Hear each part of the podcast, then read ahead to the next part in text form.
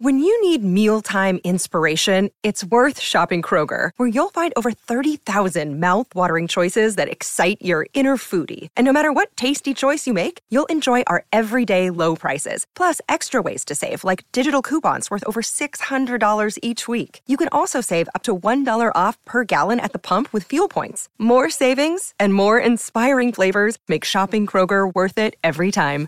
Kroger, fresh for everyone. Fuel restrictions apply. Three, two, one. Okay. Enough. It's close enough. Um, Can I tell people that I've been censored? they know you've been censored. You, they tell Everything I every say is stopped. Yeah, you're you're not. I have an Italian conversation. I can't have it because it's not on the list. It's I know, like the, it's so true. I'm it's like the so- I am- 1980. You know, 1984. What are we I gonna am call the this? worst. 2019. Oh the my book. Yeah, this is right. This Yeah, but you're an enabler too. You should be on The my side of silencing. this. Uh, all right, so we're gonna start this one with- with the song, I'm good. and then right? some, I some said chit Sal chat. Consley. I am good. I'm like really proud of myself. My, I my, do a lot of editing afterwards. All right. my Ready for me to number, start? my number one I'm talent. is All right, removed Sally from Consley me. That's Zeke. right. Matter of fact, in Custer's last stand, the Oh my bugler at Custer's last stand was from Sal Consolino. That is true. I'll give you that. I just found a. We'll have his story I just found a Lou afterwards. Monte record called uh, Gumbati Custer's Last Stand. Did they mention Giovanni Martino? I just there? digitized that. I can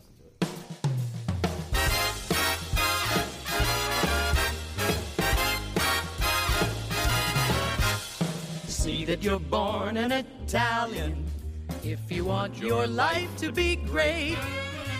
See that you're born an Italiano and your life will be great.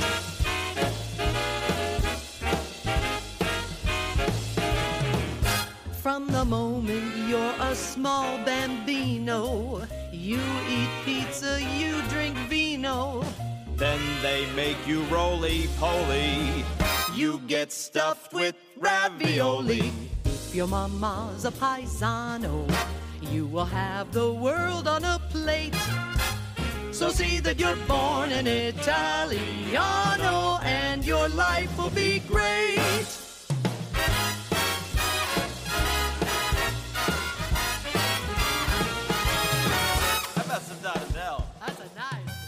All right, everybody, welcome back to another episode of the Italian American Podcast. It's episode 102, and we are thrilled to be back with you here in the dog days of summer. Happy August, everybody. Ferragosto's right around the corner.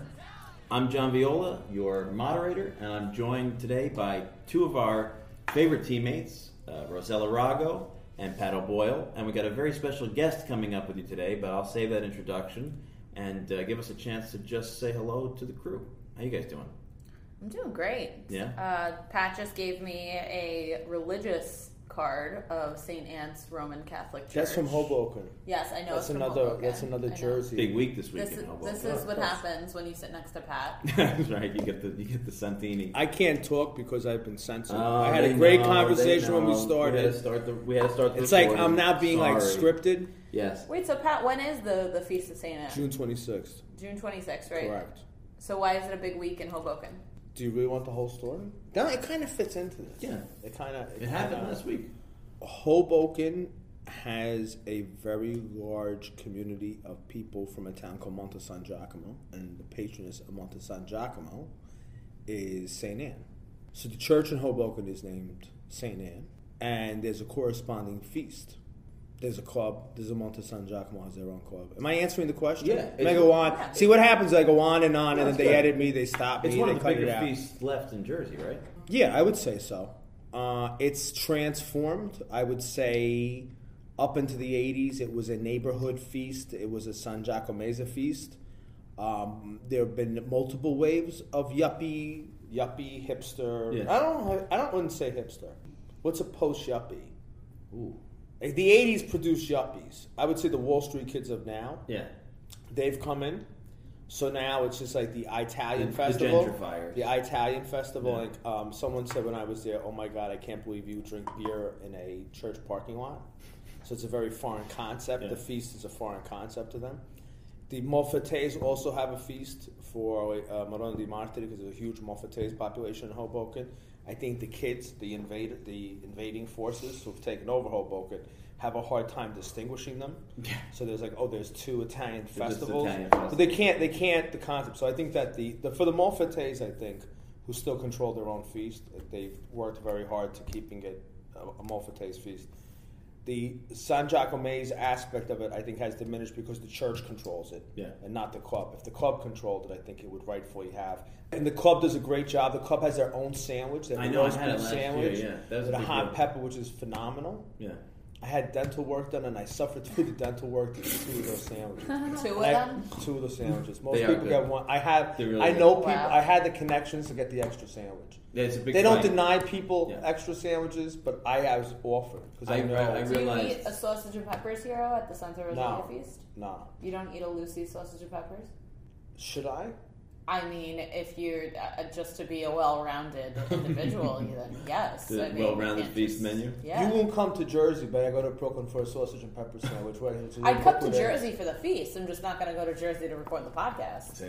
I think we should record. Uh, Jersey demographically should be the center of all this. That's our debate for for uh, the coming weeks. I don't want to Uh, be. It's early. They dragged me out here early. It's August first.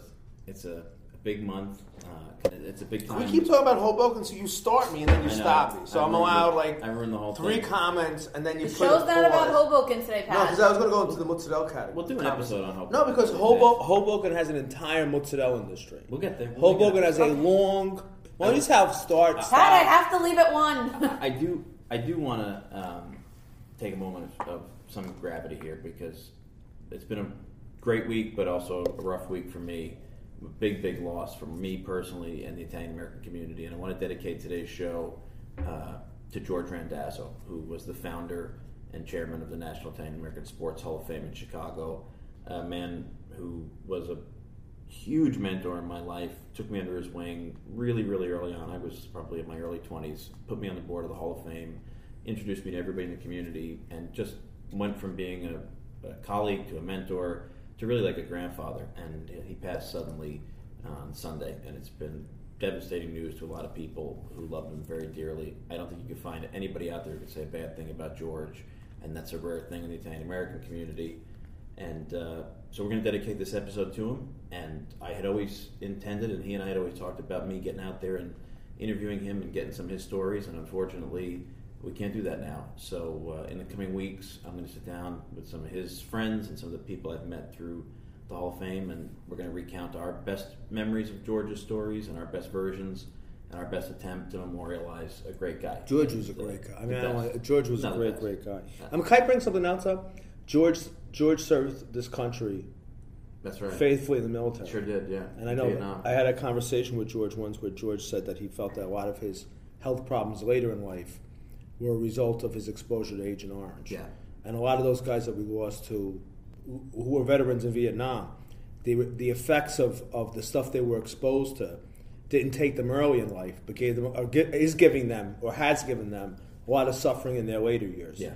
And I, I really tip my hat to George because George might have still been with us had he not been exposed Absolutely. to the Agent Orange. So you know, he he earned his Purple Heart. Sure did. Yeah. Um, I don't know if he ever got one, but I, I think I think that the tragedy of him passing so quickly Sunday, Yeah, absolutely. And the guy was. he just- deserved it. He definitely did. As an American and as an Italian American, the guy did a lot for a lot of people without ever getting recognition. So, George, I love you. I know you're watching over us and uh, rooting for us from, from heaven. And uh, I hope we always uphold your memory and, and share your stories and the good work that you did. So, uh, I, I feel like we have a lot of these somber notes when we have people who mean so much to the crew here uh, that we lose, and it's always difficult to transition into uh, what else is going on around us. But I wanted to make sure we did that, and you know, now we're here, beginning of August. Our, our show has gone weekly after our hundredth episode, so we get more time to kind of digest where we've been. And I, August for me is my birthday month, but it also always brings up Ferragosto and the Italian uh, holiday where half the country shuts down every two weeks. So basically, we're facing a month where nobody in Italy is going to work. So if you have anything to do in Italy, I don't think that's as much as it used to be. it always feels like it whenever I try to get anything done over there. Yeah, but I don't. Th- I don't think it's. You think it's much? I don't think it's as much as it used to be. Uh, I mean, the whole South shuts down. Like, you can't argue.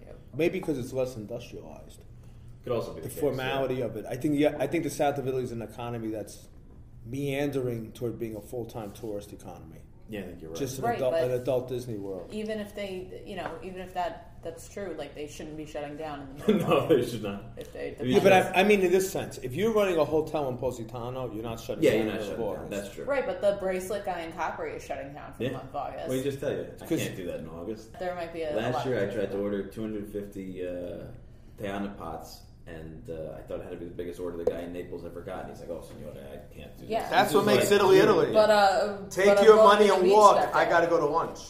Well, guys, it is summer, and summer plus Italy equals Mediaset Italia. Experience an Italian entertainment getaway on DIRECTV with all the newest drama, variety, news, and entertainment from Mediaset Italia. Now you can get Mediaset Italia and four more Italian channels with the ItalianDirect package from DIRECTV, so you can enjoy all things Italia. Get Mediaset Italia a la carte for $10 a month plus taxes, or ItalianDirect package for $20 a month plus taxes. Call 1 877 778 4794 today. That's 1 877 778 4794. World Direct a la carte service requires an activation of a qualifying base package.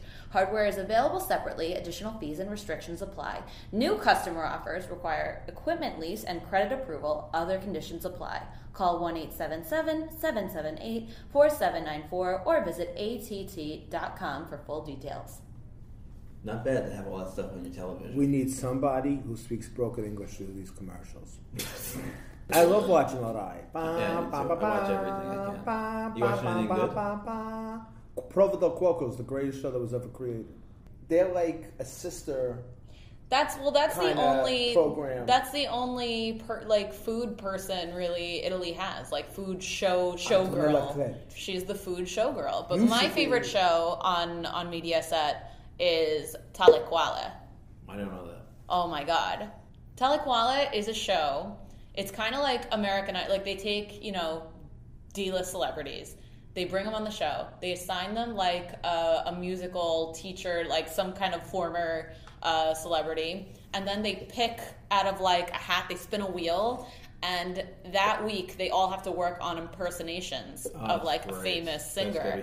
And sometimes they get Tina Turner, sometimes they get Michael Jackson, sometimes they get Madonna, Britney tune in for Spears, and it doesn't matter. Like they go into like total blackface they- I think they invented reality TV, the Italians. They, they, they invented Dancing with the Stars. Yeah, they did, Did and, they? and it's the same like kind of. I think it's the same producers as Dancing with the Stars because they still do the like quarantacinque punti. Like, why can't they get an Italian person to say the score? They don't. want- They don't want to. They love anglophonic people who They speak do. They broken like Italian. that. They got to keep it amongst themselves. They got to get Italians to do it, and it actually bridges very, very well into the topic we're here to talk about today. Is you know, do you need an Italian to do this kind of stuff? Well, the most important thing in the world, I, I can say this as a married man, is how you select your mate. And uh, today we have a really special guest with us, who is the qualified expert. Well, I want to introduce Rachel Russo, who I am calling uh, the Italian American matchmaker. Rachel, say hi to the audience.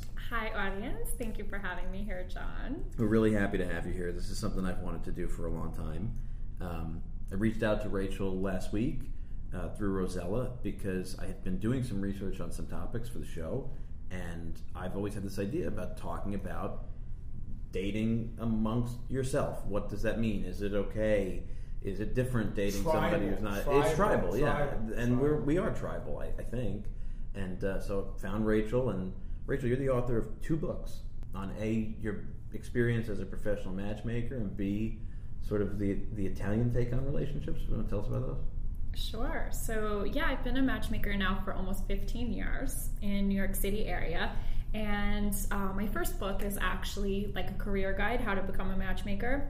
So that's probably not as exciting to your listeners, um, but it is very valuable because I do, to your point, I think like finding love, keeping love is probably one of the most important things. Sure. I think it can make you happier or more miserable than anything else. Oh heck yeah! I Yeah. know that.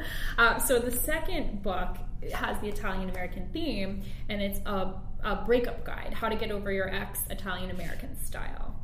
And that is something that kind of inspired me to look at Italian American culture as a way to heal from past relationships and approach finding a new relationship. That's awesome. And fun Yeah. fact, Rachel actually included one of my recipes in how to get over your ex. I thought you were going to say one of my breakups. I was like, that's amazing. I can't no, wait to read that. no, Nutella no. brownies. That's a good one, I'm sure, yeah. And I was living in Bay Ridge at the time, and Rosella was part of my book party and book signing that I had at the bookmark shop, and made some brownies for my after party. So that was really fun. See?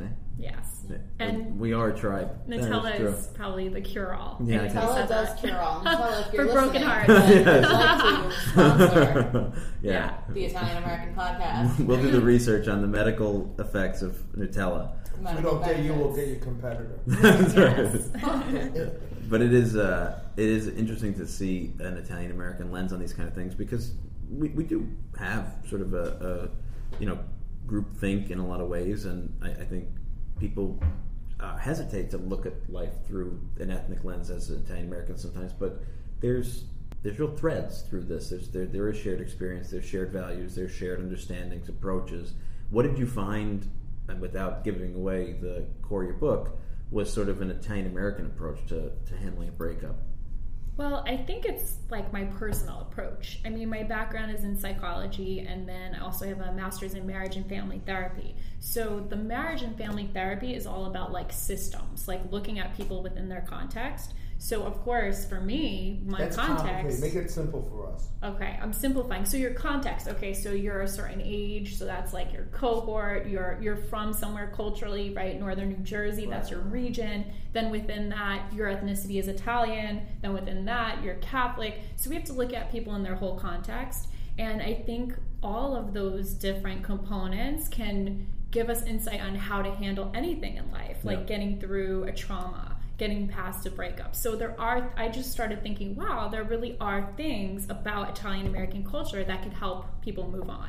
That's amazing. As well as religion or whatever, just say something? family. But we, it's the pre the pre-game conversation that we had. My concept is okay. You're you're an engineer Mm-hmm. almost, right? You're like an architect that's giving people plans to build a relationship. Is that kind of correct? Somewhat, yeah. I mean, I, I like to say, okay, so I'm part therapist, right? Mm-hmm. I'm part matchmaker. I'm the connector. I'm introducing them. I'm also a coach because I'm helping them. I'm holding their hand, getting them in a relationship. Hold on. but essentially, we're engineering a Put relationship. coach on ice because we, Yeah. we'll get back to that. But Okay. the, the concept, the conceptual part of this is that. Correct me if I'm wrong. Mm-hmm. You you're coming at this, or, and we're conversing about you coming on this, saying, Mm-hmm. okay, I'm a matchmaker and I'm trying to find similarities because people will click better. People will, will get along better. My, my, they'll be more compatible. Am I correct?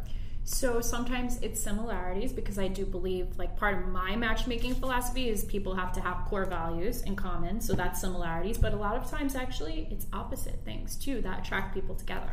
All right, but I'm talking in a concept. If someone said to you, "What is the good you're doing for humanity?" Mm-hmm. In the conceptual sense, Right. it's, and I think this is getting to. I'm going to John's point with this. The conceptual sense is okay. I want to make a couple happy, Right. so I want to make a couple happy. So for the the reason that relationship makes them happy, so I'm going to help them find the right person to make them happy.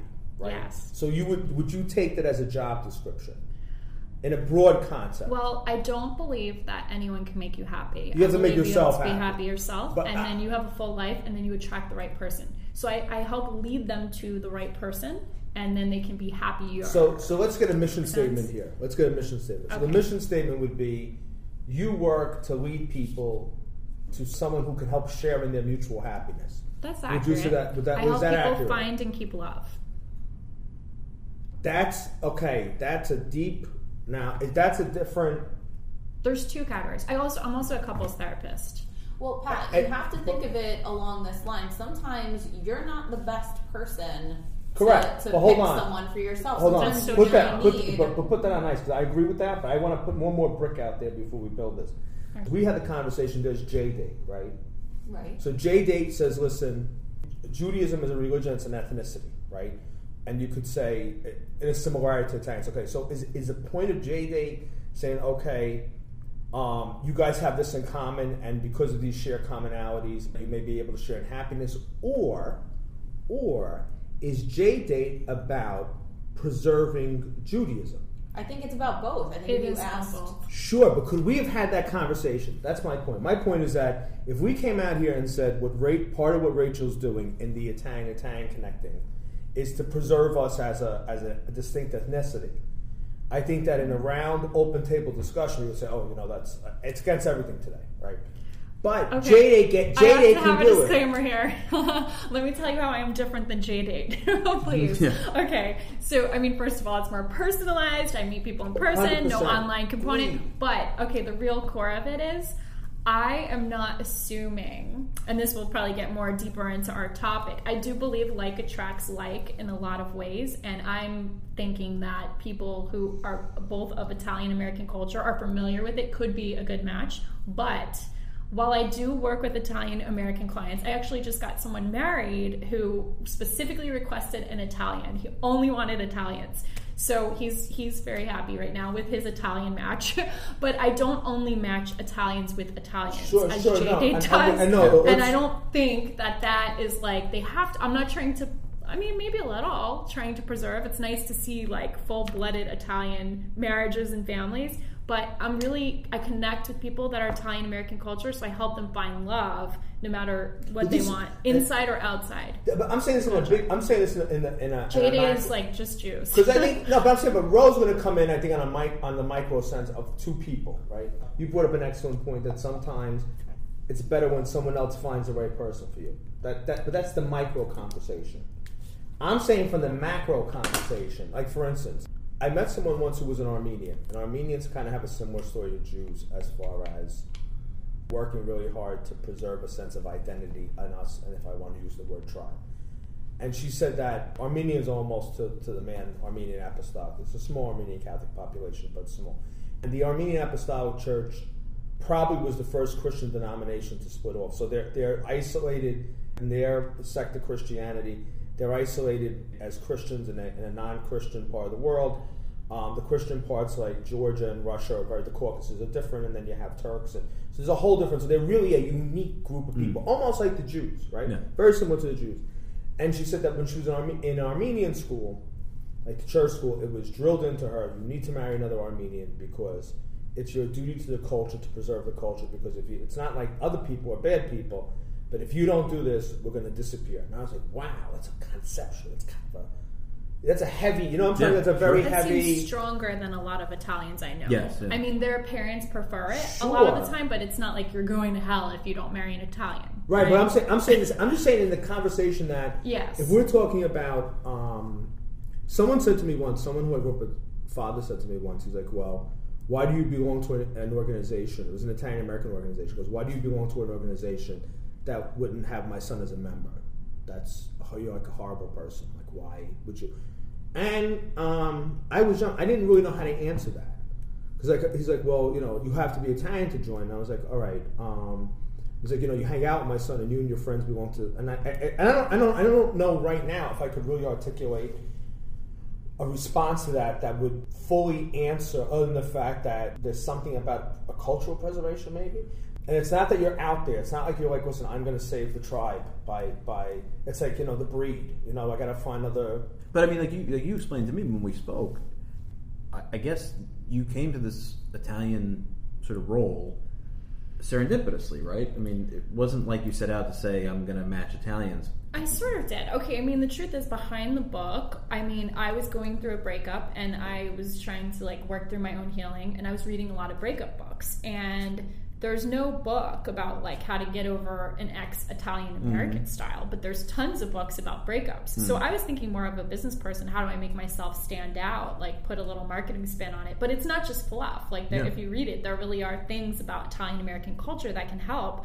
But um, so that's how I got interested in it. And then I and actually, I'm two people say like, "Oh, how much money do you make?" I, I didn't make a ton of money from selling books unless I really push it. You, you just don't. Sure. Um, but what I did make a lot of money off of is this book attracted so many Italian American clients that wanted to hire me as a matchmaker because they read it and they said, "Oh wow, I feel like I knew you." Not that it's my life, You but there's us. little But see, pieces there's something to be we've said been. that There's something you to be. They hired me like success story, and I don't see this to brag, but my best success story. This one guy, Italian, literally, I went to lunch with him for an hour, easiest sale of my life. Read this book already, looked me up, handed me twenty five thousand dollars cash, be my matchmaker. Wow. And then from him, I got all these referrals because he was like, "I totally trust you. No, you're like my guy. Everybody's got a guy." That's true. I say so that all the time, he yeah. referred all his friends to me. So now I have success with all these Italian American clients because I just sort of followed that. That's it was the- like this my is the instinct. greatest story we've ever had on this podcast. I'm very proud of came, that. No, we came with 25 rings.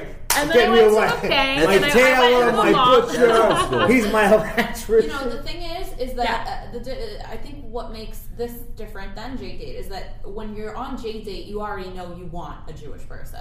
Right. Sometimes people go into you know the dating pool. They're not sure they want an Italian person. That we're not like that in Yeah. that sense. And I, I mean, I from my point of view, and this is totally just my point of view. I wish we were a little bit more like that because it kind of saves a lot of time. It does save Yeah. time. Because more often than not, when you're Italian American, the way I or you or Pat is Italian American, and you really try to date other other ethnicities, I'm not saying it's not going to work out. It can't work out, but uh, from my personal perspective, it always really did feel like something was missing. I, I mean, I, I I've had the experience. You know, I'm I'm married to an Italian American. uh, my wife is half Northern Italian, so I don't know how much I qualify her as my tribe.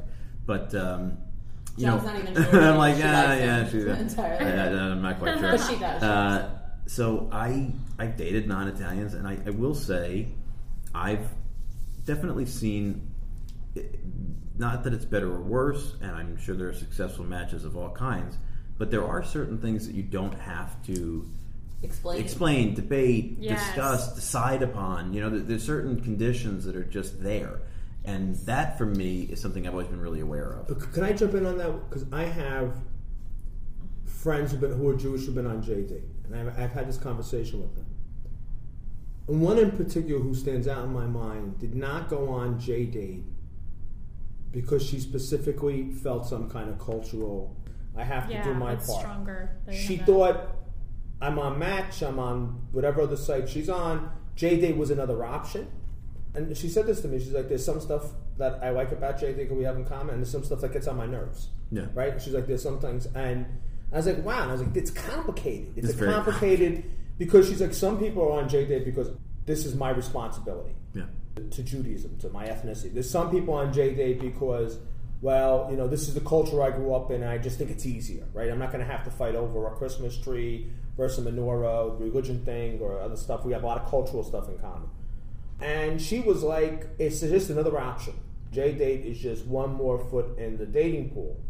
And I will say, not to interrupt you, I do talk to a lot of singles that feel that way, that like relationships are hard enough, let's make it easier and at least be from the same culture. Because there is that. This is an American issue. I mean, think about this. If you're in Slovenia, I mean, you don't need to go on Slovene. Yeah, Slovene the, dot. the pool is right. The pool. The pool is a is a pool that's homogenous. Yeah. Right.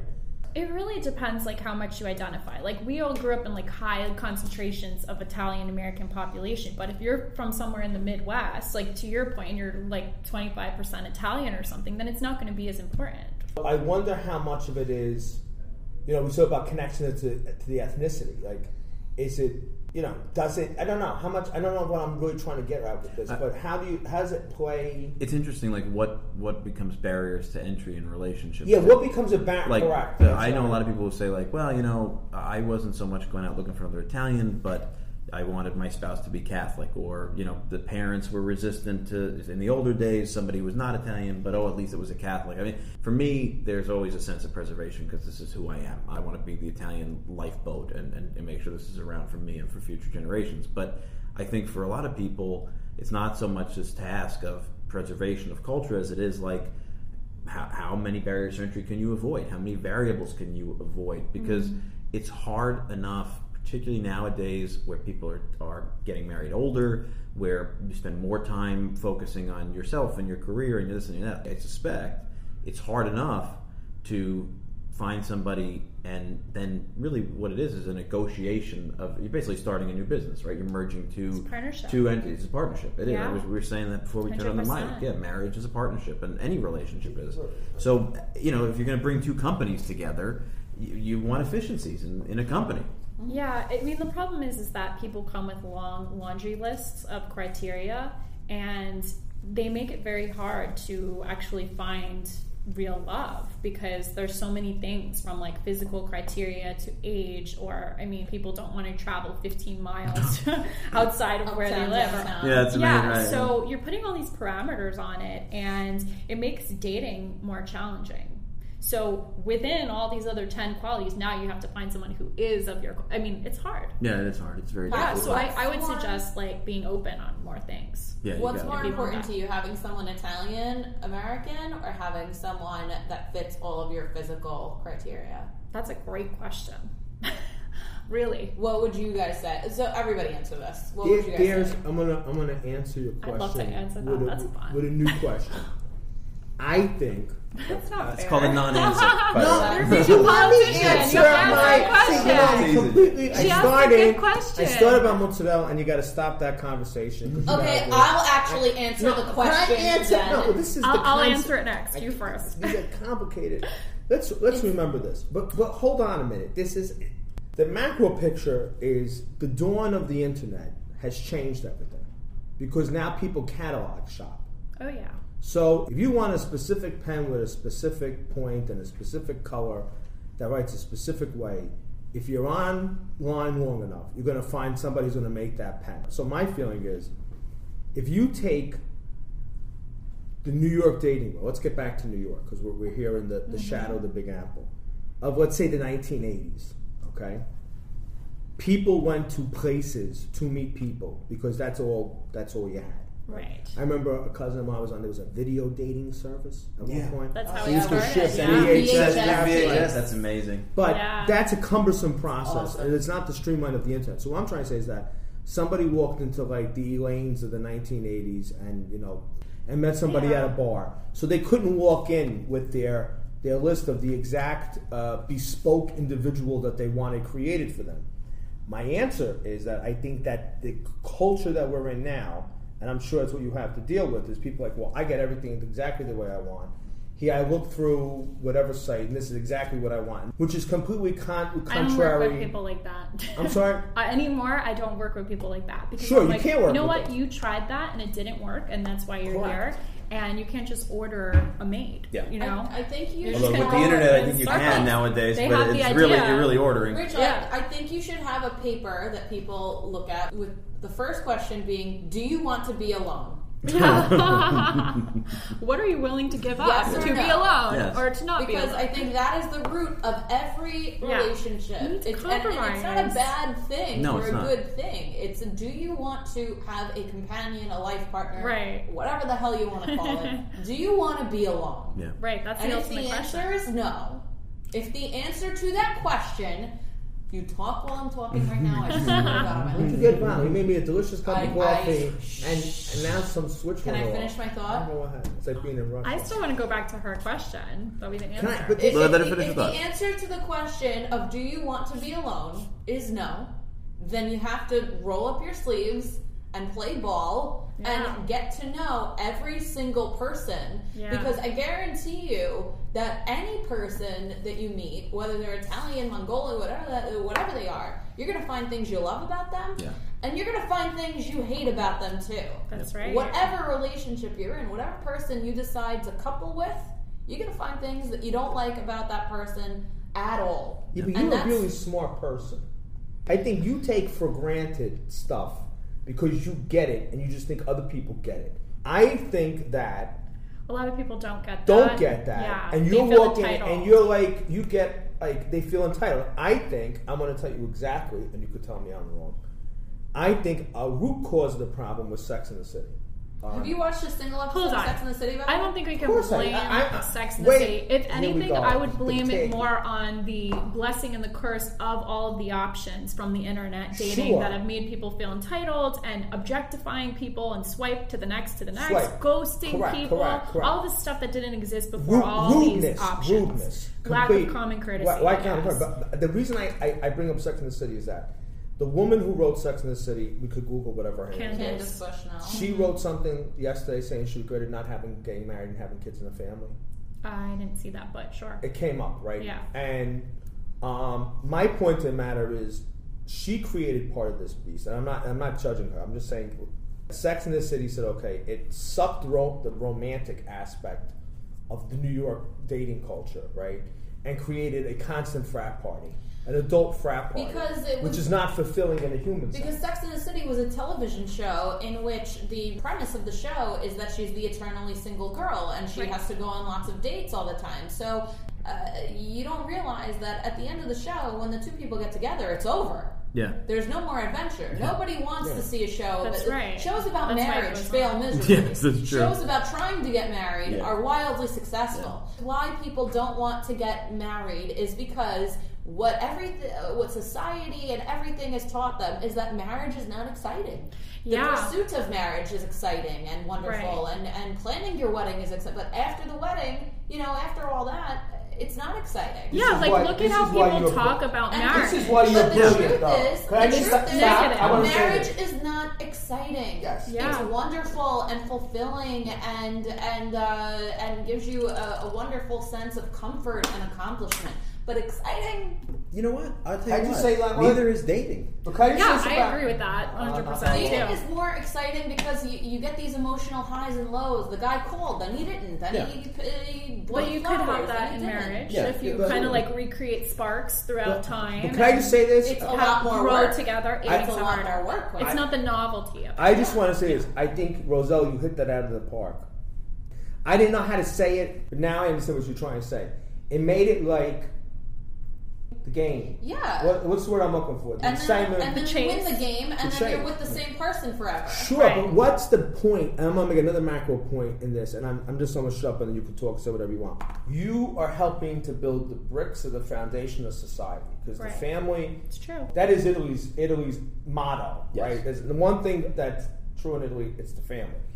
And we're in a, a, a world now that the family's kind of been poo-pooed, right? So the excitement isn't in the marriage, it's in the chase and everything else.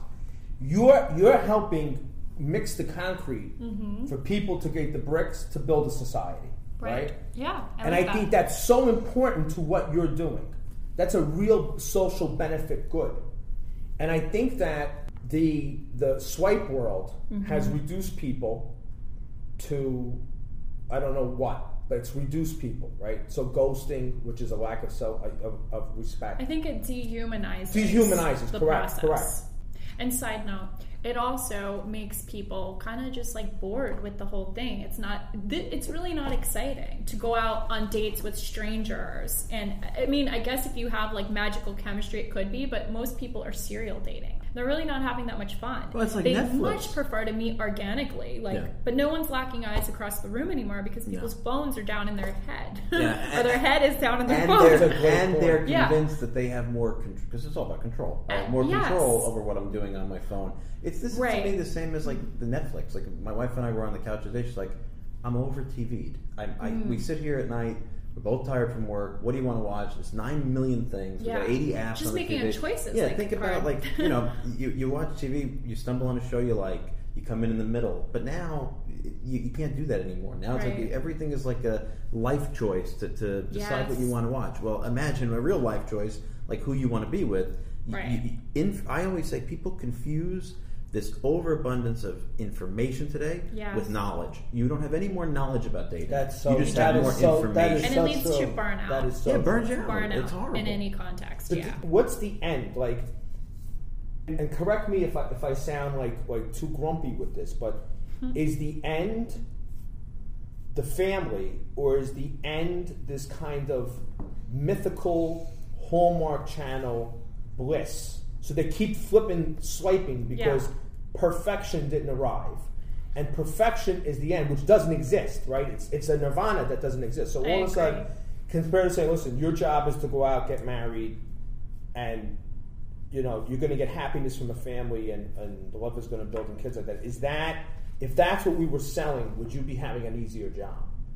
Than trying to get someone to find, and I know you don't take difficult clients, but I mean- someone trying to go out and find the Hallmark Channel Right. I, I don't take unrealistic clients, and if they're seeking perfection, then I think they're unrealistic. How so we have to that talk out? about that. When you sit Well, I do a whole assessment. I mean, it's usually pretty obvious because I just feel like I read people. I've been doing this a long time, but if it sounds like their criteria is unreasonable and I can't deliver it, then I wouldn't work with them. I'd offer like some type of coaching or another referral. How do you fire them? I just don't take them on. I tell I'm honest. You know, I tell say them you're ridiculous.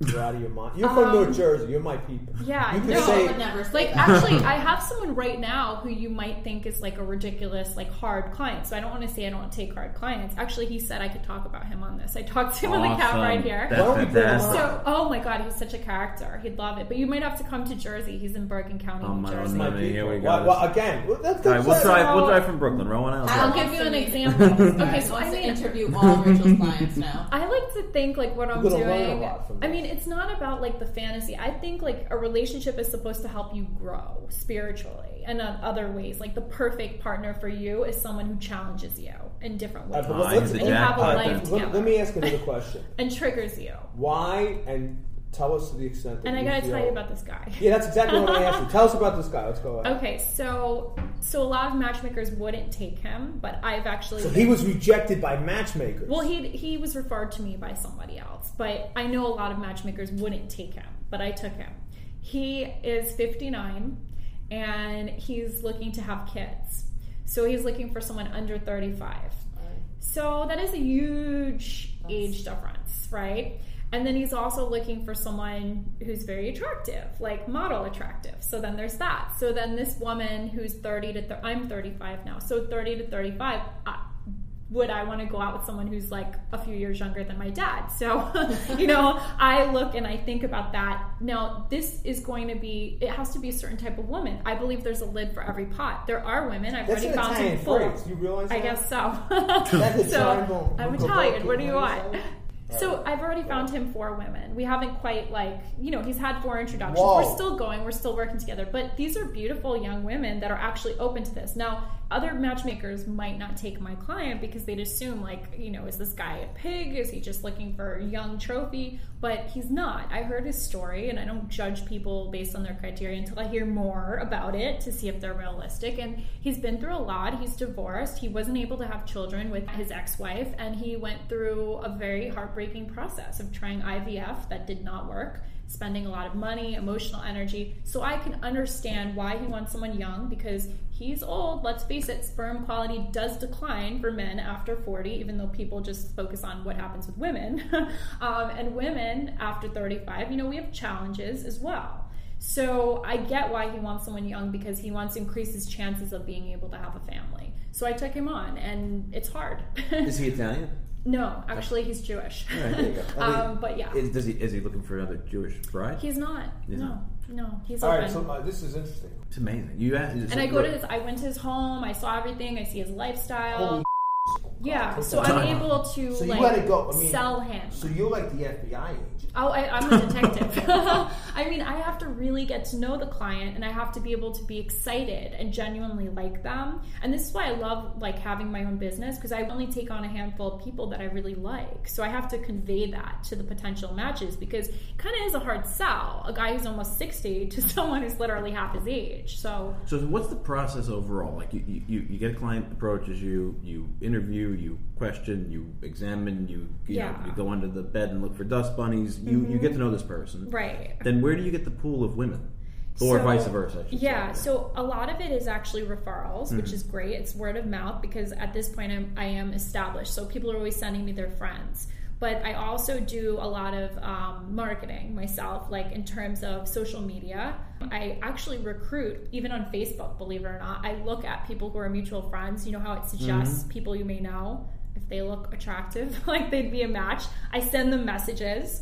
I do events. I, I'm connected to over 100 matchmakers. So, what people don't know now about the matchmaking industry, which is really awesome, we operate like real estate brokers. Real estate brokers have the MLS, they sell listings, right? We sell singles. That's amazing. so I pay. I'll pay a referral fee to another matchmaker if she has someone for my client. That's a sm- is that new? Again, That's We've been really doing this for a few That years. is, this all goes back to the hmm. question one: Do you want to be alone? Do you want to be Yeah, alone? it's work. It Yeah. takes work, and have somebody doing it on your behalf is, is Yeah. huge. It's a, I mean, it's, a- it's a It's great. awesome to outsource it, Yeah. really, because people focus on what they do best. They focus on their work, their life, enjoying their life, being in a good energy, and then someone else can, is can I it. jump in on, on that? on Yeah. the- on the- again, to the macro and the conceptual stage of this. He loves macro. I love Yes. macro. He's a macro thinker. it's- oh my! It's a tr- it's a um, un mestiere. There's an Italian word for this. It's a I don't want to say trade. It's a, a profession. I don't, It's I an don't- art too. It's an art. It's an because art. if you take if you take what John and I have often said about the south of Italy in general and Naples in particular, is the best part of Naples is there you could still go shopping to stores that are 150 years old that make one thing, like Talarico, the umbrella makers, Yeah. right? They've been making umbrellas since the 1850s. If you want a top-notch umbrella, they'll make you a custom umbrella. They'll give you a special umbrella handle. You could say, I like wood. For, here, I cut down the cherry tree in front of my house, make it into an umbrella. He'll make it for you, right? Because it's an art. You say, I know exactly what to do. Talk to me. Tell me what you want, and I'm going to get you something that even surpasses your expectations because I have an art. I'm an artist, and I produce. And really, matchmaker is in the same pool because mm-hmm. if you take and correct, I'm sure that you have background in this, so you know the history much better than I. Sure, I yeah. defer to you in this sense. It's okay. If you take dating as a phenomenon that kind of evolved after World War One, like the, the, the Victorian age kind of ended with World War One, right?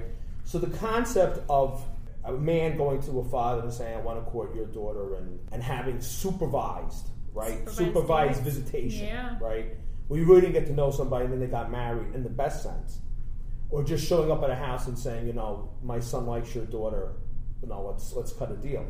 Even in the south of Italy, I mean, um, Ia Mamadou, uh, Renato Carosone, still is talking in the 1950s Yeah. about chaperoned Yeah. courting, right? And this year, 2019, is is the 100th anniversary of the, of the end of World War One. Hmm. Dating, in a more or less the sense we know it today, is only 100 years old. Yeah. As is the concept of marrying for romantic Correct. love, right? Because before it was Correct. Yeah, You, you, you are in an ancient Yeah, art. You it are is in an an ancient ancient art Yeah. Because, you know, we go back to antiquity. You're you're you are the Mediterranean diet of love. the love broker, the You know, Mediterranean but do you diet. know, my husband and I were matched up in in kind of a way by by you know like a local. How do you say matched up in Malays? You would say nu matrimonio combinato. Like you Yeah. I get it. I mean, Yeah. the matchmaker's old in our Yeah. culture, right? Yeah. Yeah, but I'm a shot. It's not like- beyond word. That's but an art we of my were, you know, he, he knew who I was and he liked me, but you know, Silvana Romania. Uh, in, in in many ways, we, we joke that she was responsible. SAS Salon? No, Silvana from uh, ICN Radio Wow. That's oh, it. wow. that organized all the dinner dances. really? So I don't know if she had an inkling or something that he he had a thing for me that he had already seen me in the window at Eataly and stuff, but she made. Hold on, we never heard. He saw you in the window in Eataly? He did. He passed. Is that when the. Oh, is wow. that he when already knew who I was, but he he had walked by Eataly on a whim, like he was meeting some friends, and he saw me in the window, and he was like, oh, "That's the girl, the cooking Madonna girl. I like. I'm gonna call that girl." So he did and stuff. But then also, Silvana made us um, gave us awards at the same dinner dance. She gave me some cultural award, and he was man of the year. And at that point, I was like, I don't know about this. And then I saw the poster, and I was like, Oh gosh.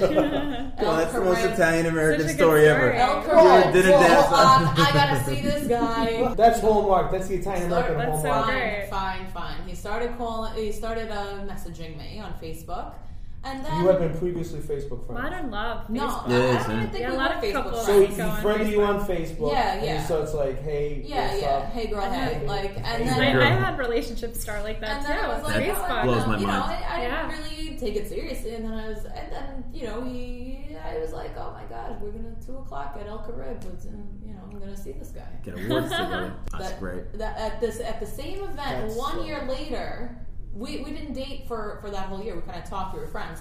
And mm-hmm. by that next one, I remember it was January 24th, the next the next year, and we were to, like seriously talking now.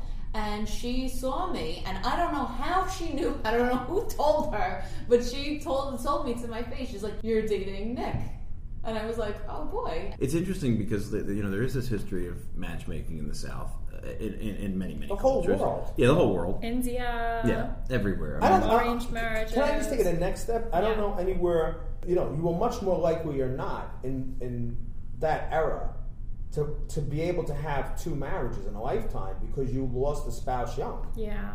So you, real. you walk down the aisle, and we're talking about the whole romantic concept. You know, you might be married, and then something happened in childbirth, and all of a sudden you're widowed at thirty with six kids. And you marry the guy's brother. Yeah, hundred percent. I Yeah, there was a yeah. guy in North, cousins, everybody. I, I know a guy in North Arlington, Richie Bonanno. He was born mm-hmm. like 1916, and his mother, his father was killed in a paint factory. They were they were immigrants from Sicily, and Richie's father's best friend, who he was working with, his wife kind of dies simultaneously, and the best friend marries the best friend's wife, and he said the reason why they did it was because his mother and his father's best friend were both afraid of what a new spouse, how they would treat their children. And the mother felt that because he was his father's best friend, he would love his kids as his own. And they had a great marriage. They had additional kids afterwards. And there was another guy in North Arlington, he was born about 1912, Greg Cappuccino, they were from Calabria. And he told me that when his father died, his mother marries his father's brother. And he said the exact same thing. My mother felt that her brother in law would treat her kids as if they were his own. It makes sense to me. It does. I mean, I mean, My point is to what Rachel said. They're not romantic choices. yeah, They were out of love for the children. yeah. They were the most practical of, of choices.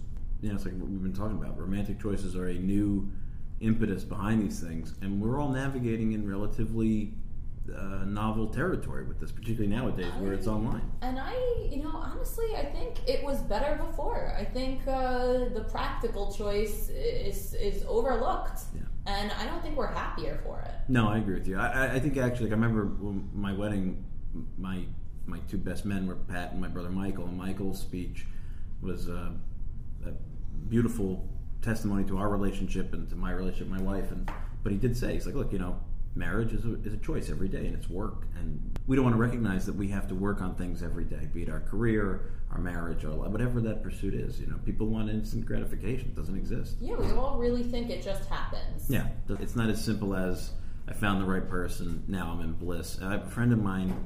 His father, really smart guy, uh, one time said, "This is years ago.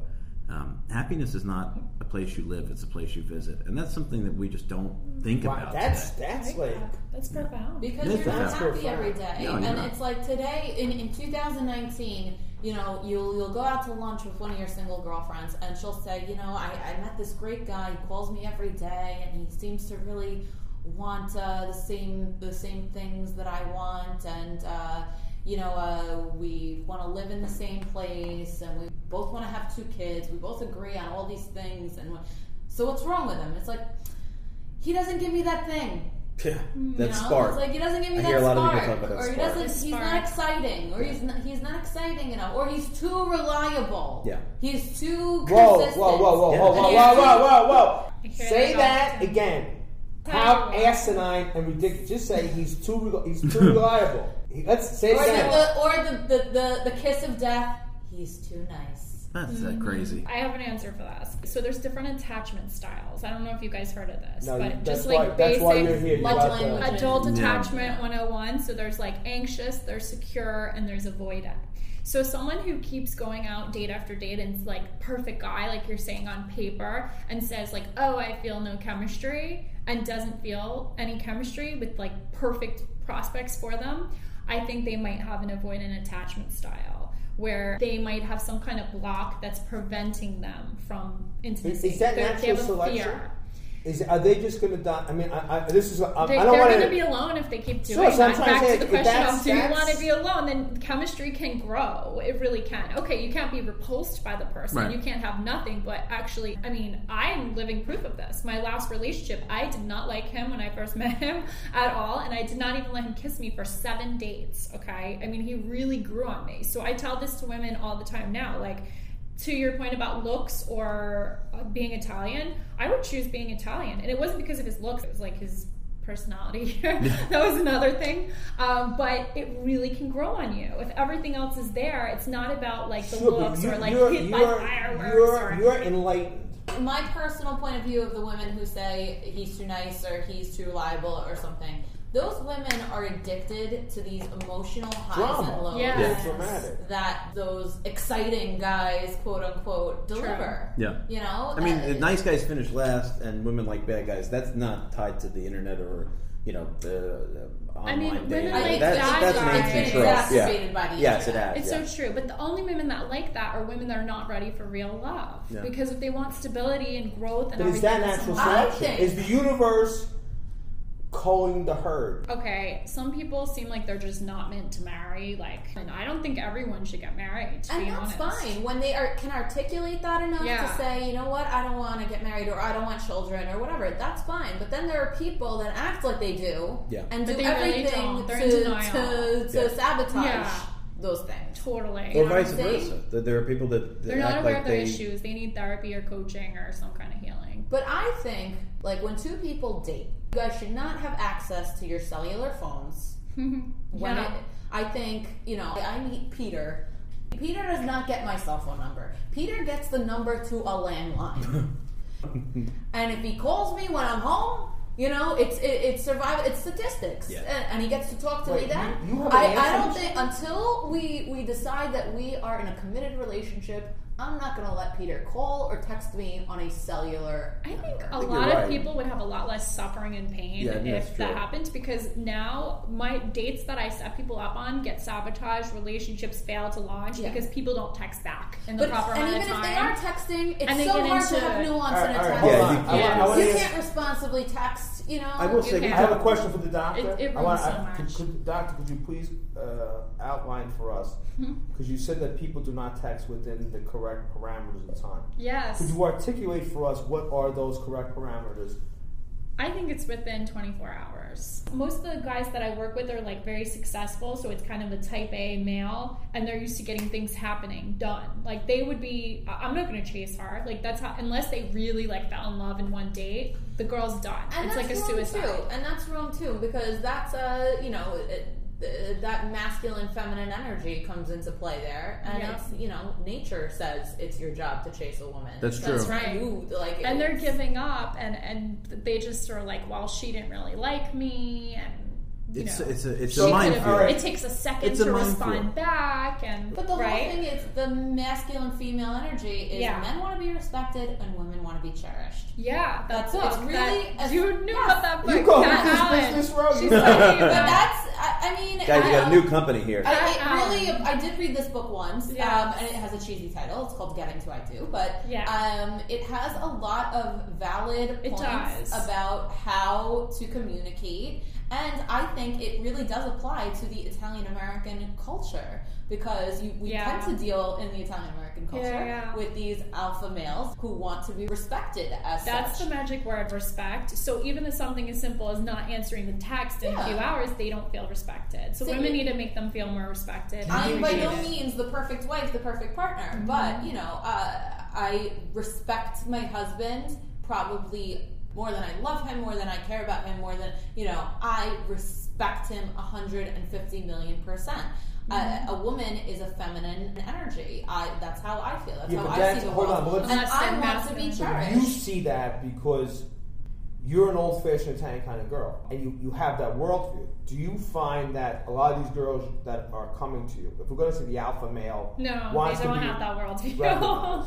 no, they don't. So what is their Some do, some don't. What what what, what do you We're find not- this is- problematic? um, I mean, there's conflicting. Like women want to be respected too. Okay. Sure, but let me let me throw this out there, and it goes back to the Italian American thing. And this is a, a cultural perspective that I perceive. I may be incorrect in this. I would imagine before the 2000s, to be socially accepted as an adult, you had to be married, right? Before There the was- 2000s. Right. I would s- I would say there was a social stigma, you know, oh poor blank, you know, hmm. they're not married. And once you were you, you were married, you got the house, you got the kid, then then you could sit at the adult table. The world has significantly Changed, changed. yeah. So you don't have to have. There's almost like a coolness now with that kind of like, and I call it the Sex and the City worldview for males and females. Like, Mm-hmm. there, he's 46 and he drives a Lamborghini and he's successful and he looks like he's 30, and he must be getting all this action out in New York. And he doesn't have to be married now to sit at the table, the adult table. Do you think that that's why a lot of these guys don't want to commit? The ones you say are looking for marriage because they don't need to anymore.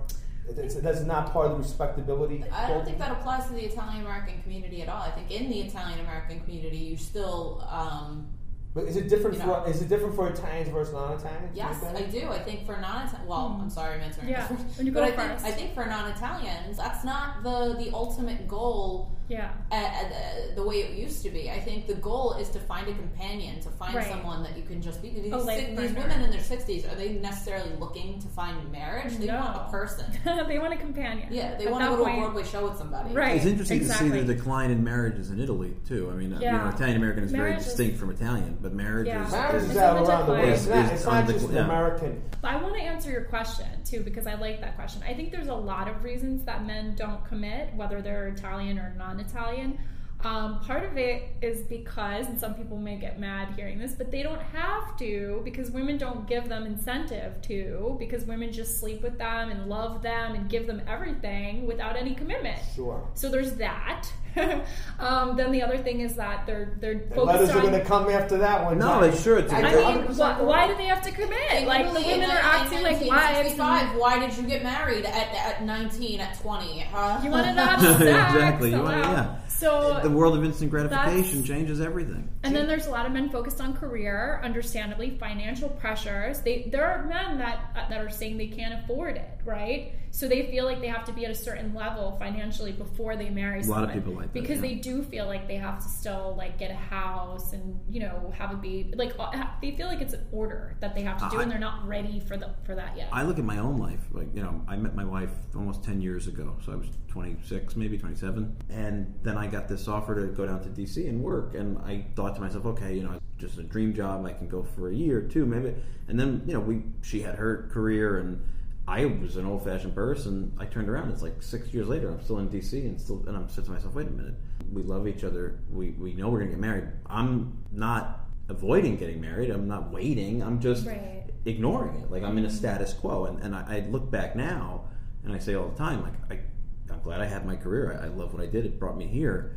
But in many ways, I wish we would have gotten married earlier because like, it- Mm-hmm. Yeah. it's like you can't If you found your focus on person, why two wait? tracks at the Yeah. same time. Sometimes when so much It's intensity confusing. goes into what you're doing, Yeah. and we live in a much more intense world. You know, John, that's such a great. That is such. This is so perfect timing because Mm-hmm. apparently, I guess in the late '90s, there was an evangelical, a pastor's son, I think, who became a pastor himself in his 20s, who wrote this book, "Kissing, Dating, um, Goodbye," which his concept was that basically dating is a new 20th century invention yeah. that the universe, that God in heaven has someone picked out for you, and you just have to wait for that right person to come. Because our dating culture, he said, was a um, set us up for divorce. Because you get together, you break up, you get together, break up, and he had a concept that that I'm not happy with you breakup was underlying increasing divorce rate. So that that um, and there's a lot more that goes into this, but that divorce rates went in tandem with, with dating, with the Sure. day increase in dating. But now he came out this week. He's renounced Christianity, renounced his pastorship, hmm. and now said that he thinks his book was a mistake Wow. because he said that dating is a part of growth. Think about this That's interesting. you have that con- so we have the concept of he's coming back and he's apostatizing from his book he's the book is no longer in print because he said it's damaged people so he's Wow. saying that this dating is a positive thing and then you have people saying okay well you know they got married at you know he was 18 she was 16 they get married in italy through the benefit of a mashad uh, a, a mashad is the neapolitan word for message That's where the word matchmaker, mashat. I like that. Because it was the ambassador who sent the message. No. Because you went to like your father and said, "I want her." He told the matchmaker. The matchmaker went to the house, knocked on the door. The kid down the road is interested in your daughter, and that's how the process began.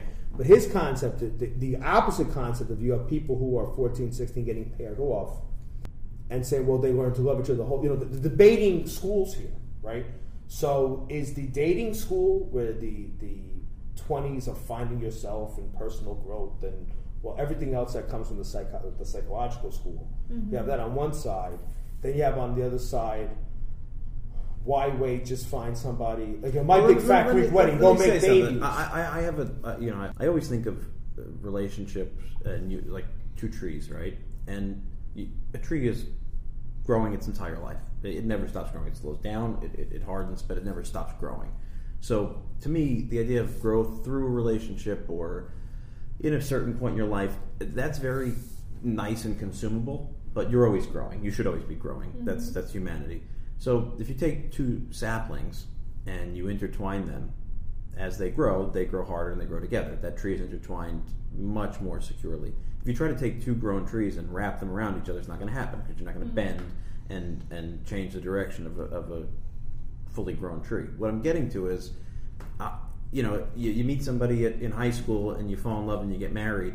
You still grow together. You still grow in your life. You just grow in that relationship and your your coping mechanisms, your solutions to things, your opinions on things, they are formed with another person there as a partner. If you do that independently through dating and all these experiences, you're growing as an individual unit. It's much harder to blend two individual units who have codified their views on things, their their mm-hmm. opinions, their experiences, gotten past the age of uh, uh, you know the ideal age of reproduction, and Right. so your whole opinion on what the outcome's supposed to be has to change because now you're in the boat where okay, I, I thought this was all about mating and creating a family, but here we are. That might not even be a reality. I'm a believer. I'm not saying you should pair kids off in, in kindergarten.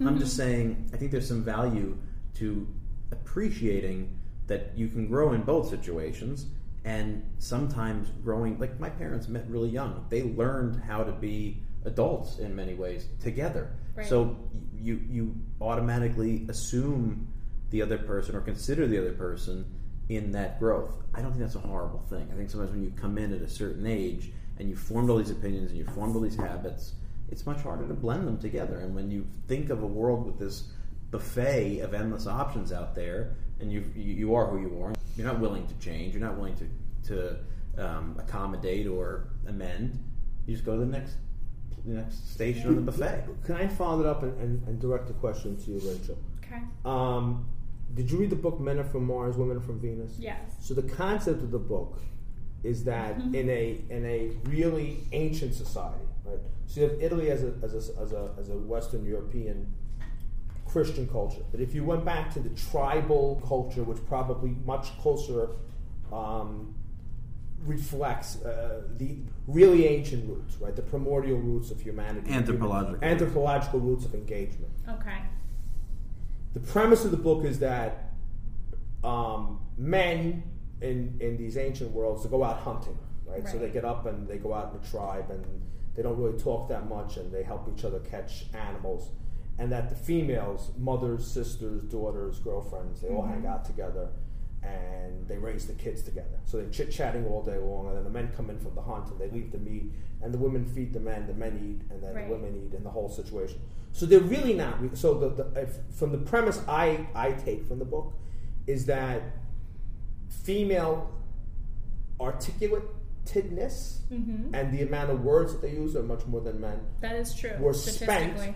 Spent statistically on other females, right? So they talk to their mother and Yes. their grandmother, and they raise the kids, and and the the interaction with the male was not so much in a relationship sense of of, of, uh, of uh, emotional fulfillment Okay. as much as it was in a conjugal sense of reproduction of children. So they went to the their dwelling at night and they produced a child, but their daily interaction was kind of separated. Do you anthropologically see that? Do you biologically see that in people? Have we constructed societies that are going against nature?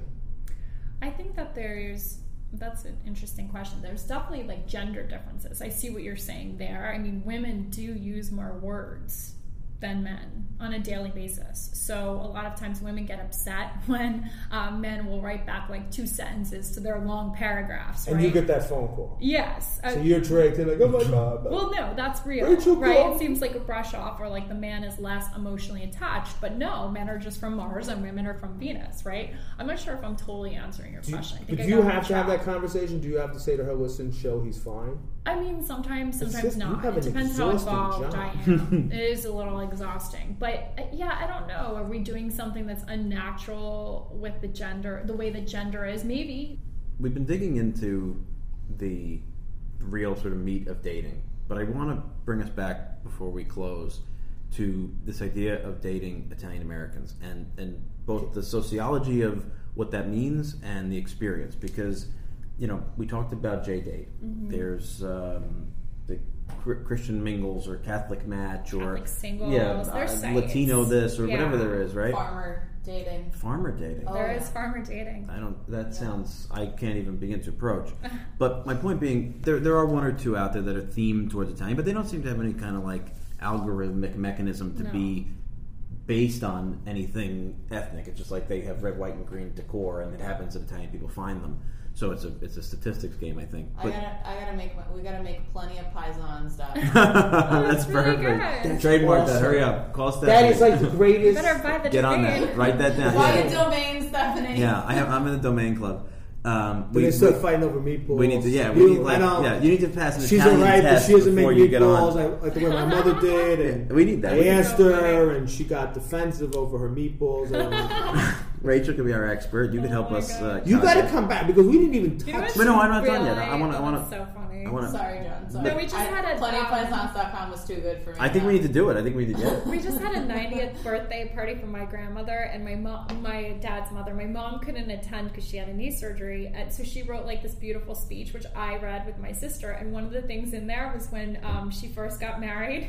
She kept calling my grandmother to learn to make the perfect That's, you got to do that. See, Absolutely. you get that's what. Yeah, it's the meat, the you. It's all meatball about the recipe. meatball. I think we can make. I think we can do this. And then, the, but the, it begs the question: Is is there an interest out there? I get the sense there is. You feel like you get a lot of clients. Do you have a who- Do you have a promo code? Uh, I, I, I For the- want there to be. I thought about this. Like, I thought about, oh, I should create an Italian dating site or do more matchmaking specifically for Italians. Um, but I haven't found enough interest to warrant, like, you might get opening phone. If we get phone calls after this, we have a promo code. I mean, I would Yeah. love I'm a to. shot. Guys, the if promo you code I'm not sure. I'm not sure of the promo Guys, code. if you are interested in a specific Italian American Yes. matchmaking experience, Please contact me. please let us know. All of us. Yes, I think we can do this together. I We think, can I think- collaborate. how do we take? uh, Look, the truth is, uh, you're dealing with high, high end clients. You're dealing with a, a, a process and a cost. So Yeah. I can imagine that the, the, the pool of what people want. You know, you, you may not be getting the the request up the chain. But I think if we could make it accessible, at least available and out there, I think people would love it. I mean, So you know that show Married at First Sight? Oh, yeah. no, I don't. I don't know. I don't watch it anymore. So there's a show called Married at First Sight where there's a team of experts and they they match people. They have all this background information on all of them. They match them and they make them get married at first sight. Like the the first day you meet someone Wow. is on your wedding is That's at the intense. altar and they have to stay married for six weeks. So it's like a social experiment. They have to live together and stay married for six weeks. But and you know the success rate of that show is terrible. Not Very imagine. But I have a feeling if it was like, and if it was Italian American, I think it would have worked out. Sposata at first sight. We could do it. I think we can uh-huh. handle it. But I The think it meat, would have the worked meatball. out. The issues would be stuff like meatballs. I, I, I don't I like hope. the meatballs. I hope that's what it is. Well, I think it's. I think it's He a doesn't worthy appreciate. I think it's a I'm not worthy his mother. blah, blah, exercise blah. because So the, the- The, points that I want to understand are: is there a desire? We can't decide that here amongst the five No, of us. we'd have to We- do we a lot have of market a lot of research. I think there's a desire, but I don't know that there's enough desire. Yeah, I my- think, that's a I, great I question. think there. I think it's out there. But here's my next question that goes beyond that: Is there a stigma around asking the question? Because you know, a, a lot of the work I've done in our community mm-hmm. gets boiled down to really sociology. So Italian Americans, if you look at them categorically, statistically, when we got taken off the census, nowadays many who use categorical groups around ethnicity put us into the category of white ethnics, right? And so I think the question that I have in my mind is like for other groups that are self-identified, be it like Jews who have a, a both religious and, and ethnic uh, connection to their community, or uh, Hispanics, linguistic and cultural, or African Americans, or whatever it is, or Catholic match, Christian match, whatever. Is it okay for them because society says it's okay for them to be different? Uh, to say I want to swim in my own pool. Is it not okay for? Is it is, it, is there a stigma to an Italian American who says I want to find another Italian American? Does it seem not enlightened? Does Why it do seem we old care? fashioned? Why do we? I don't care. I, I want I know you don't care, but why do we even entertain? It does seem this unenlightened. I do think there's a stigma. Even when I published this book and I told people that I was doing it with an Italian American theme, they told me not to. It's crazy. That I would be eliminating people, and but I was like, no, it actually Because worked out in my benefit because I attracted the right people. You Yeah. attract your They- tribe, they- right? they don't I think tribe, there's correct. nothing wrong with wanting to date someone of your own, no matter what you are. I, I don't. It's not the most enlightened thing if But- you're going to overlook other qualities. But it's But a hold, preference. but hold like, on. is it But- better but to why win are we working on the premise? But hold on. This is my question. Why are we? Who gave us the Kool Aid?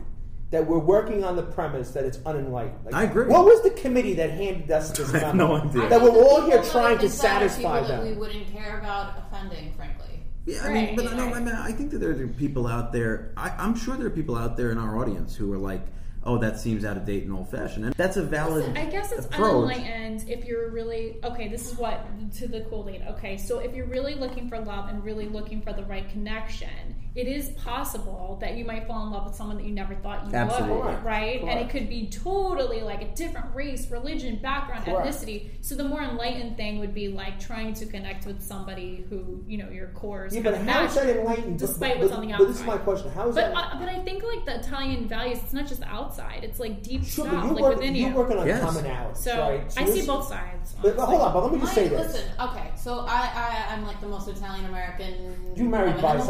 world. You yeah, even I married. did. You didn't even marry two towns I- over. I you did. But married you are paesan. enlightened I did, but and, and you know, I'm not a, I'm not, you know, living in a cave somewhere. Yes. Um, but my own brother, you know, my own brother could not be farther from my point of view. Uh, never cared about dating Italians. Never cared about uh, uh, being a part of the Italian American culture. Uh, ran away to another country, found a woman nothing like my mother. Absolutely. My sister in law is lovely and wonderful and poised and tall and green eyed, everything that I am. You know, exactly like me. right. Um, but you know, she's she's also very quiet and very uh, thoughtful and thinks before she says things and and stuff. So you know, he obviously did not want someone like that. You have to want it Yeah. first. I, I think that's my question. Like my brothers both married not. Well, my sister in law, my sister in law Danielle is a quarter Italian, um, but my bro- but, that, but she that was not what drew my brother to her, or my brother Travis's wife, who's Persian. Um, so I look, I mean, look at the great history, Pat. You're a byproduct of the Irish but hold- but- Italian. Let- I'm let trying- me just say this. Let yeah, me finish my point. You, you're a great byproduct of the Irish Italian uh, community that's out there. It's a huge That's portion. But that's We- but that's a but- comp- hold on. But let me ask you Especially Your finish my father point. You let me wanted. finish my I mean, you have In northern want. New Jersey. let No, can because- And the Italian Wait, wait, won wait, that I want to finish my point Go, first. finish I'm your not point. going right. Th- There's there's all of these success stories out there. I'm sure it's about a game of individuals. Like we said, it's it's a it's a it's a matter of uh, of of connectors. But my question is not whether you will. We can't guarantee what will be more successful. But what we can ask is: Is it okay to make that the lead question, the lead quality? Because, like Rossella said, I think it Is it is. someone Well, you're let me attracted re- to? Let me re-question. Uh, uh, I'm sorry, because I'm trying to get my my mind around this. This is my point.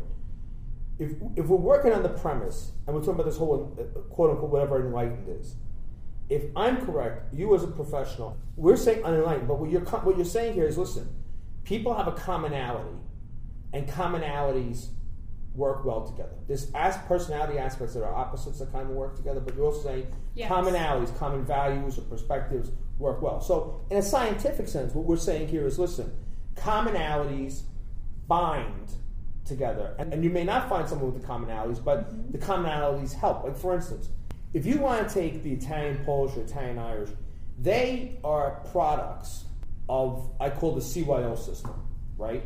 So you have ethnic blue collar towns in New Jersey and Pennsylvania and Massachusetts where you had in six blocks, you had eight different parishes: the Italian parish, the Slovak parish, and the the American-born generation intermarried because the CYO system, because St. Mary's had a uh, A Lady of Mount Carmel has a CYO dance, and the boys from St. Patrick's go there, right? It was the CYO Catholic system that brought people together.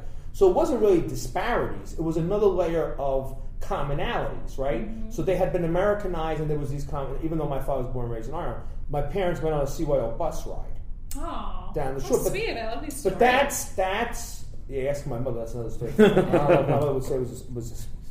But um, so I'm trying to say is that if, if you're you're in the commonality selling business in that sense. That's why right? Greeks and Italians tend to make very good That But couples. Greeks are but Greeks are just like Armenians Some and Greeks Jews. want to stick to their own though. Yes, Greeks They are. but we're Yeah. second best. A lot Yes. of them do, Yeah. but when We're they like do, the knockoffs, in my yeah. experience, when they do have marriages works. with Italians, Yeah. it, it's it, it it works really nicely. I mean, uh, just because the south of Italy is more Greek than anything else. I bottom- think but it the is bottom line- hundred percent okay to say I want to marry an Italian. Like That's no the one question. should really give up whatever you Sure. want to marry. Right. Yeah. And like somebody who wants to be like, you know, I have a friend that I grew up with, and he was totally into roller coasters, and he met a girl, and he's Italian American, she's Italian American, but that wasn't what drew them.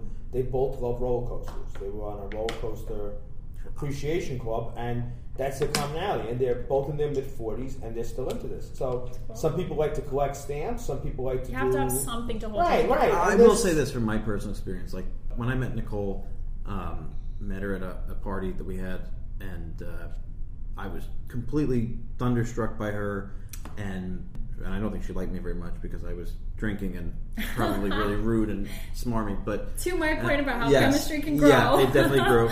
But it was later that we established that we are both Italian American, and I thought, okay, jackpot. This is like the, the Bonus, icing on the cake. Now, was I looking for a wife, or was I just looking at a pretty and interesting girl? I, I can't go back in time and, and decide. But I, I will say, like, I have dated non-Italians, and in the back of my mind, I always felt, as we got deeper and deeper into relationship, a long-term committed future was going to be hard for me because yeah you can make it work but for me personally it did and like i i, I dated a girl um, from texas her family was like deep in central texas you know no traffic light town i swear there was tumbleweed and stuff. And i was down there uh, and i went to her family's house and i cooked. And so I made whatever you know I, I would make normally. And I remember one cousin came up to me, and I had made a salad with like uh, arugula, feta, pears, and I cut these beautiful pears up and put them in the salad. And he looked down and he said, "Who put raw taters in the salad?" And I thought that was like to me, I was like, "Okay, this is not my tray." I really did, Did yeah. These are not my He was who put raw tater? And then I had another cousin one time. I used mozzarella. So I used like fresh mozzarella, and he said, "I don't understand what's all this wet." And so I'm like, okay. Oh my 'Cause- gosh. And then the, the biggest and the best was they asked me once they got to know me where I thought there was good Italian food in Dallas, and I said, to be honest with you, I'm not finding anything. And they said, well, can't you get Mexican? And I'm like, well, that's two completely different cuisines, but to them, Yeah. that was like, Can you like, get Mexican? yeah, that Wait, was like, yeah. But then on the other I hand, like you, there are these outliers though that uh, you know if the, that that joke that's like oh if you're if you're not Italian you probably wish you were Mm-hmm. or something. I mean when when I got married. My uh, one of my new cousins brought her date this uh, lovely Irish young man named Owen who uh, was Oh, it's not an Irish name. Okay. Well, Owen was Owen's a super, super pale and strawberry blonde hair. He looked like Ed Sheeran. I mean, and he was tarantellaing harder Oh, yeah. Than he had the, the napkin. I love him. Yeah, but He all, was- hold on. Let's, neck. he let's back, there. let's back up. He was there to, to be Italian. Was he there to be Italian or was he there to make her happy? No, no, no. He, He embraced loved it, every Yeah, moment. but we, Yeah, I He think a lot of loved people every like single But- but- moment, and like was trying to like pronounce things. But hold on a minute. Take Owen. By the end of the night, he was doing hand gestures. He had the moves. Yeah, but we, It happens you, yeah, but hold on a minute. Hold on. Back up a second. How are you fighting me on I'm this? not. right now? This is like an experience. it's a mac. Again, what I'm trying to say Macro. is that macro. It's macro. The fact is that That's the new T-shirt. that Yeah. if you take Owen, okay, He's probably from the New York metro area. This isn't foreign to him because he was in grammar school with Luigi. Way to make assumptions about and- Owen. Yes, that's true. But- How do you know? but if he's different. still, but if he's from Boston, we're still good because he's in school with different people. I mean, what I'm trying to say is, it's much easier to be simpatico to stuff when you're in North Jersey. Or when you've been I grew up around. it. I grew up around Polish kids. I can sing Sto Lat. I love Polish food. If I'm going to go out for something, I out Polish food because I grew up with them. So I feel a kindred with them. So I can bond with them. If I had grown up in Central Texas, I would not have that capacity. My friend, I, mean, I might have the capacity. I might not have the tools because a friend of mine met a girl who was Sicilian American in Texas in a bar, and they began to have a long distance relationship. And she introduced him to her father, and they sat down for dinner, and he asked him if he was part of the mafia. Twice, Yeah. two times when he I've went had to that go happen meet to me her, a lot. The guy at the bar. My dad's name was Vito. Yeah, it's not easy. Sure, but I mean, like they just assumed he was in. The, it was just like it was just the assumption he was in the mafia. yeah. Yeah. And my friend thought lot it of was people funny assume. because like, oh, he played it off, and he thought it was adding to his. What's the word I'm looking for? The the, Appeal? the appeal, kind of Okay. like the, the bad. And I was like, they insulted you. Yeah. If she was on board with that conversation, you should have gone home. If she was there, like like that, like if she was, I don't know if she was testing him, but I think that the fact that he sat the kid down like it was a like you know because of his DNA, Yeah. that this kid is suspect. Hmm. I think the I think he should have gone on a plane and gone home. But I again, it goes to a remote part of Texas that probably never saw an Italian before. so I think we're giving Owen already is the mafia. ahead. Yeah, but Owen's already ahead because you're like, all right, number one, I don't. Oh, but let me just say Because this. Because he's seen Italian people. No, because I'm, listen, listen. I'm an Irish. I can say this. I don't like the big fat Greek wedding worldview. Right? What's the premise of a big fat Greek wedding? I'm going to make I you Greek. it's like Greek is better. Everyone. Greek is better. Greek is the best. You know, and you're not Greek, and you're already deficient, and we're going to make you Greek enough. Like, what? What is the pivotal moment in that show? When they strip the guy down to his, his bathing suit and they rebaptize, him, right? You have to be baptized Greek Orthodox, right? You have to be. And the thing is that now, what's the idea of baptism? The old man dies when he goes in the water, a new man came up. So the wasp died in the waters of baptism, and a Hellenic Greek came out of it, right? like feta cheese has come out of his pores. And I don't think that's who. I, I, I don't. We don't need to convert people. We're not in the conversion business, Yeah. right? No, we're not. And we're not. We're not converters, and we're not like. Um, if we're going to get married, you have to. You have to become Greek. It's like the only way my family will accept you is if basically you convert to Hell- Hellenism, right? We don't need to be that. We don't need to be. We have enough to offer the world that we don't have to be like we're missionaries about that. Let me put it this way. So I'm from, I'm Italian American, but I'm from, You're uh, Malaysian I'm American. Malaysia American, and I am from a, a super weird exclusive tribe. And, uh, you know, there are, it, it, it's in our view as Malaysia in America, we view it as, you know, if you don't, if you marry even just like another Italian, it's different. Yeah. It's outside. And I've seen, since we have such a strong, crazy culture with weird rituals and whatever, it's like even when you marry someone who is not Napolitan or Sicilian, how are they ever going to understand us? I mean, look, the old days, it was like you married somebody from a different part of Italy. It was scandalous. But, like, my wife is an Italian citizen. She's 100% Italian. Her father came here. Uh, her father's from Abruzzo. Her mother's family is Tuscan and Parmigian.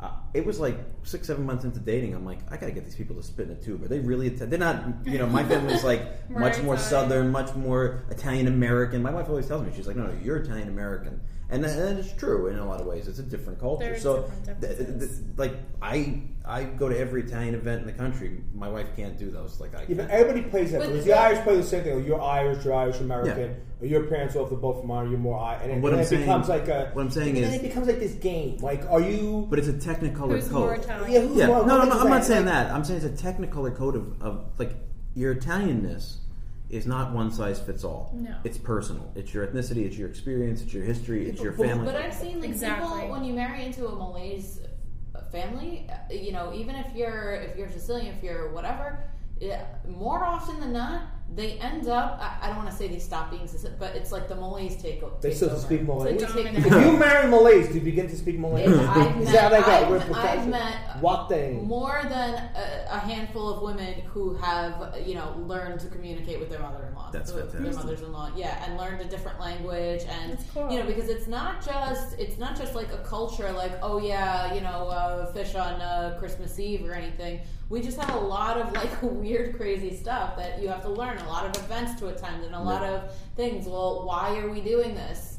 And it just always fascinated me how many people, how many um, people that my mother would later tell me, like, oh, uh, that guy's wife is not from Mola di Bari. I was like, she's not. it was like I mean, crap. there's always going to be that give and take. Yeah, but that's a right? I mean, huge part of this conversation because I don't know. I think that that we're so. I think we don't give ourselves credit. We're much more progressive than we let ourselves on to be because we're not here to keep a culture as an ant frozen in amber, Mm-hmm. right? So the idea is not like okay, we have to hold on to this because that's a that's a position of weakness. If I if I have to preserve this because if I don't preserve, I'm going to lose it, right? We we're stronger than that. That's why I think we, we if we had my big fat Italian wedding, we'd have a better movie than their movie. So because the Greek it. wedding, Oh, because the Greek wedding is a wedding of fear. We don't we don't have to force you. act- You know, you're not Greek, uh, and I don't know that that very few things sent my, my blood pressure to the roof like that. I know. I have a friend's uh, Nona that was so. I mean, if she was with us for this conference, she would be like spearheading the, you know, keep it all in Yeah. the in our region Right. Yeah. movement. I mean, I, and, and that's how kids went up with her like six, son was you know, was Molly Oh, yeah. is Malays, and he was marrying Sicilian when she hid the rings. Oh wow. Oh, she was she was like, this will not mm, happen. I love that. Yeah, and you know, I can't state this enough for for those of you who aren't familiar with the deep south. You know, every town has a language, every a regional language. North Jersey and South Jersey. I love Yeah, it's different about things. New Jersey It- as it's, well. It's so, so it goes so much deeper than just a meatball recipe. It, it's a it's a whole Yeah. set of the values. meatball recipe is an emblem. And Oh, so the second son gets married, she hides the rings. The third son just get married, Yep, that's probably. Look, I- and she got because she got tired. She got tired of fighting. Well, Yeah, I she tried. She I- I- fought the good fight. But I also think this is a, a, another issue that I, I hope that we have the chance in this show over time to, to tease out. Italy is changing. Europe is changing. Yeah. The Generation Z kid who was born in Europe and is 20 years old now, 1999, has only known a united Europe, has only known a euro. And the Italian kid, and, and even though there's political forces that, that, that seem to represent otherwise uh, as a barometer, um, I, I think that it's just the world. The world is becoming more and more the same. Yeah, and you can't true. stop it because it, we, all- we, all- we all have the same media now. It's the same thing. Like it's the same point as you know. Rossella's talking about a small town where many people immigrated in later dates to a certain part of uh, the country and keep that culture alive. But there's all generations of Italian Americans who they may not even know where their family came from, so they have a different. cul- and It's concentric rings of how you identify with this stuff. I, I just think that so much of this is is it that we're trying to preserve They something or does it come ridiculous. yeah but They- go back to why we got yeah. Rachel here my thing is like okay so we're trying to make sense of why does why does what she do make sense because if you're looking at it from preservation we're in the same boat as other groups that we mentioned the Greeks uh, maybe the Jews the Armenians but also there's another argument that's saying and the next generation is going to be different it's going to be more global but for these two people at this moment the commonalities they grew up with makes their, their relationship more uh, compatible and more practical. And that's a scientific fact. but um, This is two episodes. Yeah. I think it's. I think it's a You really. can't do two episodes on this? You're like very anti No, I two have to do episodes. Why are you so anti two episodes? I mean, this is this is a conversation that really could could go on forever. This is the most important conversation we have here. no, but I'm going to tell you why. Because our entire concept, uh, I got dragged into this because I felt that a it could be preserving the past, right? So people like God have mercy on us that we never got to take George Rondazza, and that we could talk about the future. And these are these are real, but these are big concepts. These are international concepts. You know, and I think that this is a very important conversation to have because we, no one's trying to figure out us, and we are a, the last generation that grew up in our, our pre-adolescence as ethnics, right? So we grew up as Italian Irish or you know Polish Italian or all Italian, and then we became white. Then some some voting cycle, we no longer were ethnics Yeah, and we that's true. became white. So we're the ones who bridge that. And I think these are really that's why I'm on two episodes. I think these are really, really important conversations. Well, let me say then, this has been first and foremost an important conversation and one that we could keep having. Extremely most important Yeah. conversation. And I want to thank Rachel for being here. Rachel, Thank you. I know you're busy. I know you got a lot of great clients out there. But if there's those people out Plug there business. that need you, they need to find another Italian American, and you are the expert. the how, do they, how do they find you? We have Amashad. They can visit my website, rachelrusso.com. You'll probably send a link or something, we will right? definitely put a link up. They up. could connect with me on social media. I have a lot of blogs. They can check out some of the information. If they want to consider becoming a matchmaking or a coaching client, I can do like a complimentary consultation Great. over the phone with That's them. That's awesome. That's If that's they're- for the What's tribe. word? If Hold they're on, I really want the serious word. about it, What's that called? The promo code word? I'm a child. uh, No, they but I could know what the word is. But They what's could just email me. no? But I want the word. American No, no, no, no, no. I want the I- word. It is promo code. Is Promo Promo code code. Amashad. Oh, yeah, f- Promo code promo code a shot. and Perfect. Promo code is Amashad. Oh, Yeah. okay. I've waited all these years to have a, to be involved in with a promo. I, there was no promo codes. Promo code in Neapolitan. Promo code in Neapolitan I'm a shot. If you So- contact Rachel, put Yes. Amashada in your subject line. And I should, She's going to give you a free consultation. I should say I do have a database, so I don't charge both parties. Yeah. So only one client pays. So Right. if, if somebody out there that's listening is a match for one of my male or female clients, I could set them up, no cost to them. That's even so better. they can email me about that. And if you spell Amashata correctly, the whole Yeah. thing is free. That's right. You can actually. How do you say Amashada Malays? Well, I'd have to verify how to spell that because I don't think I know. I don't know if there is a standard spelling. Yeah. But- to send it to Pat and let him approve the spelling. Let me say, for my conclusion, uh, I get the I get the right as the moderator to say this. Every time I go around the country, I've- I've done this when I was with NIAF and all these Italian American events. Particularly if I was speaking to young people, college groups, or uh, kids scholarship winners, I always put this out there for better or worse. If you work hard at it, and if you care, and if you put your ego at the door, you can have a successful relationship with anybody. And I'm sure a wonderful relationship. But there is absolutely nothing wrong with keeping your eye open for another Italian American. So that is the message from me for the show. Rachel, thank you again. I love that. Thank you. And I hope we see you again. Yes, that'd be great. All right, Thanks, everybody, everybody out there in the podcast universe, thanks for listening, and we'll be with you next week. My advice. Hug her in the morning, kiss her every night, give her lots of loving, treat her right, because a good gal nowadays is hard to find. Una femmina buona non si può trovare, povera me come la giava, sto troppo secco, troppo diatta, ma vasano a me, poi si pigliano annata, ma se io trovassi quella per me, che io facesse e quando passa 40 anni, li cangi per due, due e vent'anni, i mannazza paga e si stanca, good girl nowadays, it's hard to find.